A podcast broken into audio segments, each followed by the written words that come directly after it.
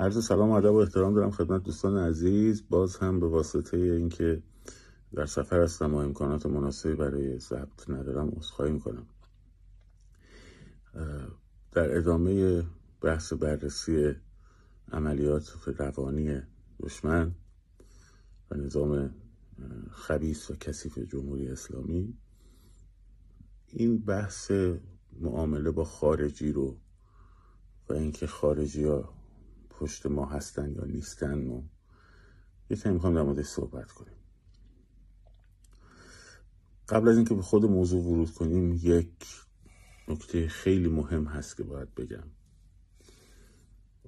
که البته این شاید بیشتر به نسل ماها بخوره، نسل من، این جوانترها اینجوری نیستن. اکثر کسایی که میبینم این سوالا رو میپرسن، آهای الان خواهد اگه آمریکا با اینا توافق کنه ما بدبخت میشیم، اگه مثلا پشت ما رو خالی کنه ما بیچاره میشیم. بچه های سن و سال ما حالا یکم جوانترن، بچه هایی که کف خیابونن اصلا به درستی به این چیزا اصلا فکر نمیکنن، اهمیت هم نمیدن. خب علت این قضیه چیه؟ علت این که ما همیشه فکر میکنیم مثلا خارجی ها بیان حمایت کنن اما که ما پیروز بشیم، یا خامنه ای بمیره مثلا مشکل ما حل شه. هر دوی این دوتا، یعنی این دو, دو موضوع دروی یه سکن. یکیش هستش که ما در واقع انتظار معجزه داریم، مثل معجزه مثل مرگ خامنه ای مثلا فرض کنیم. این معجزه که دارم میگم تو از بابت بحث روانیش دارم میگم، نه اینکه بگم مردن خامنه ای مثلا معجزه است، نه منظورم این نیست. یه اتفاق خیلی خاصی بیفته که همه چی یهو به عوض شه. دوم این که احتیاج منجی داریم، کاش که بیاد یکی ما رو نجات بده، کاش آقای ترامپ باشه یا مثلا باشه. هر کس دیگه، اروپایی باشه، آمریکایی باشه، این حرف. این فقط از این نتیجه از این یک جا منشأ میگیره و اونم اینه که ما باور به خودمون و قدرت خودمون نداریم و همیشه عادت کردیم نقش قربانی رو بازی کنیم. روی صحبتم با اون بچه‌هایی که غیور کف خیابون هستن نیست. خب این دو این موضوع در نظر داشته باشین که ریشه‌اش از کجا میاد. حالا بریم روی خود موضوع متمرکز شیم. ببینید، توافق کردن آمریکا به خصوص با جمهوری اسلامی به بهانه مسئله اتمی، من توی یک برنامه هم گفتم، این میتونه رژیم رو یه مقدار قوی تر کنه. به چه معنی؟ پولهای رژیم آزاد بشه، اینها که الان دیگه انقدر آدم ندارن که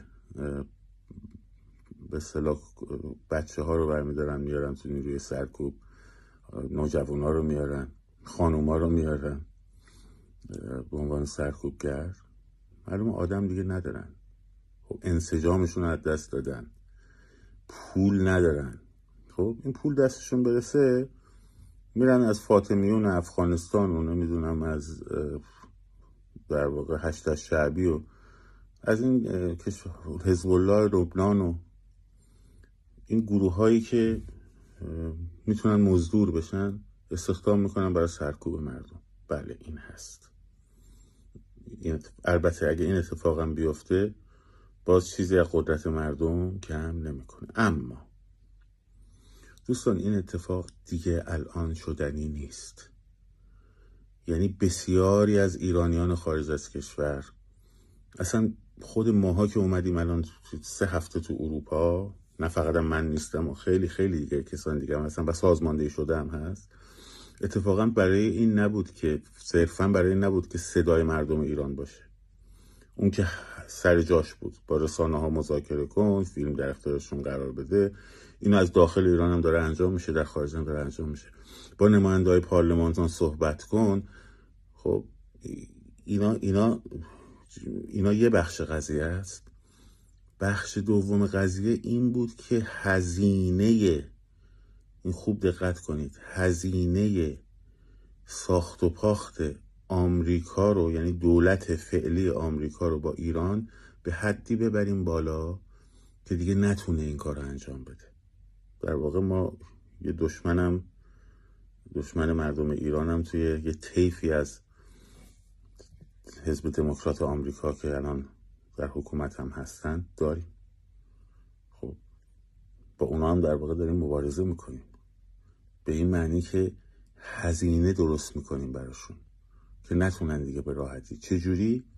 از طریق اینکه افکار عمومی جهان حساس شد، نه توسط ما یه آدم کوچکی مثل من ها، توسط هزاران، عدد هزاران رو من درست دارم میگم، نمیگم صدها، توسط هزاران قطرات کوچکی مثل من، یه قطره کوچک که هر کدوم یه گوشه کار رو گرفتن، خب ایمیل زدن، یه دب...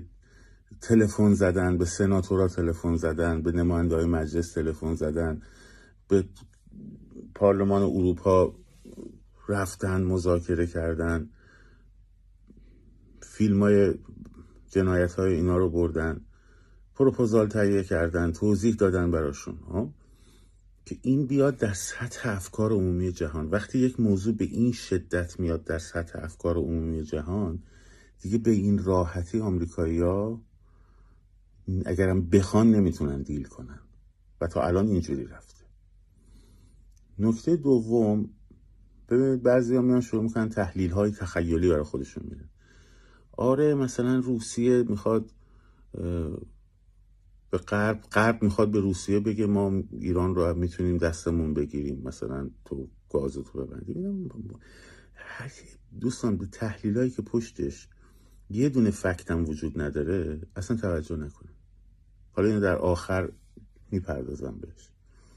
خب پس تا الان رسیدیم به این که الان هزینه ساختن با ایران، ساخت و پاخت با ایران از توسط آمریکا اینقدر رفته بالا، حجم افکار عمومی جهان اینقدر برانگیخته شده و حساس شده نسبت به این موضوع، چون که مثلا برندای فرض کن برندای مثلا مثل عطر کوچی کوچی میاد مثلا پیغام میذاره در مورد مهسا امینی، مینویسه در مورد نهضت انقلاب ایران مطلب میذاره.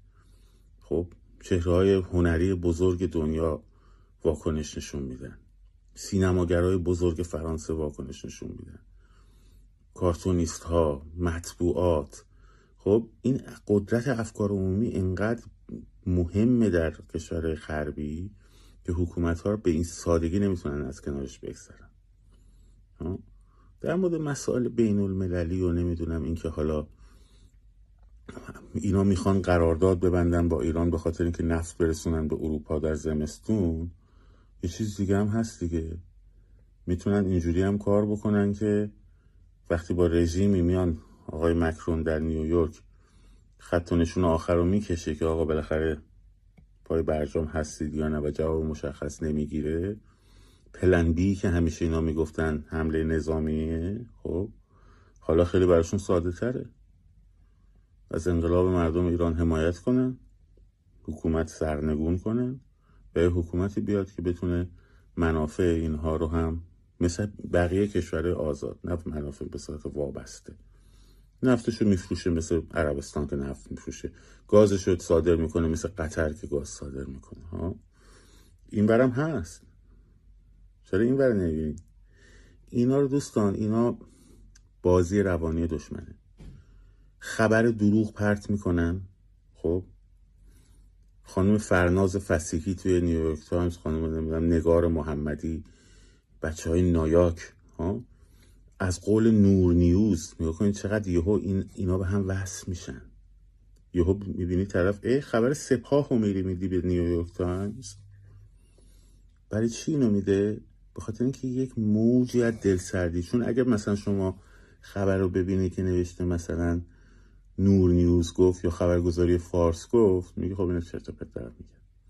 ولی تو یه اسمی بیاد مثلا از نیویورک تایمز به نقل از منابع داخل ایران، خب یهو اگر جزء اون دسته باشی که قدرت مردم رو نشناختن، قدرت خودتون رو نمیشناسید و احساس قربانی بودن یا در انتظار معجزه بودن همیشه دارین، یهو دلتون خالی میشه. ای وای اینا دارن با غربیا میسازن، دیگه تموم شد.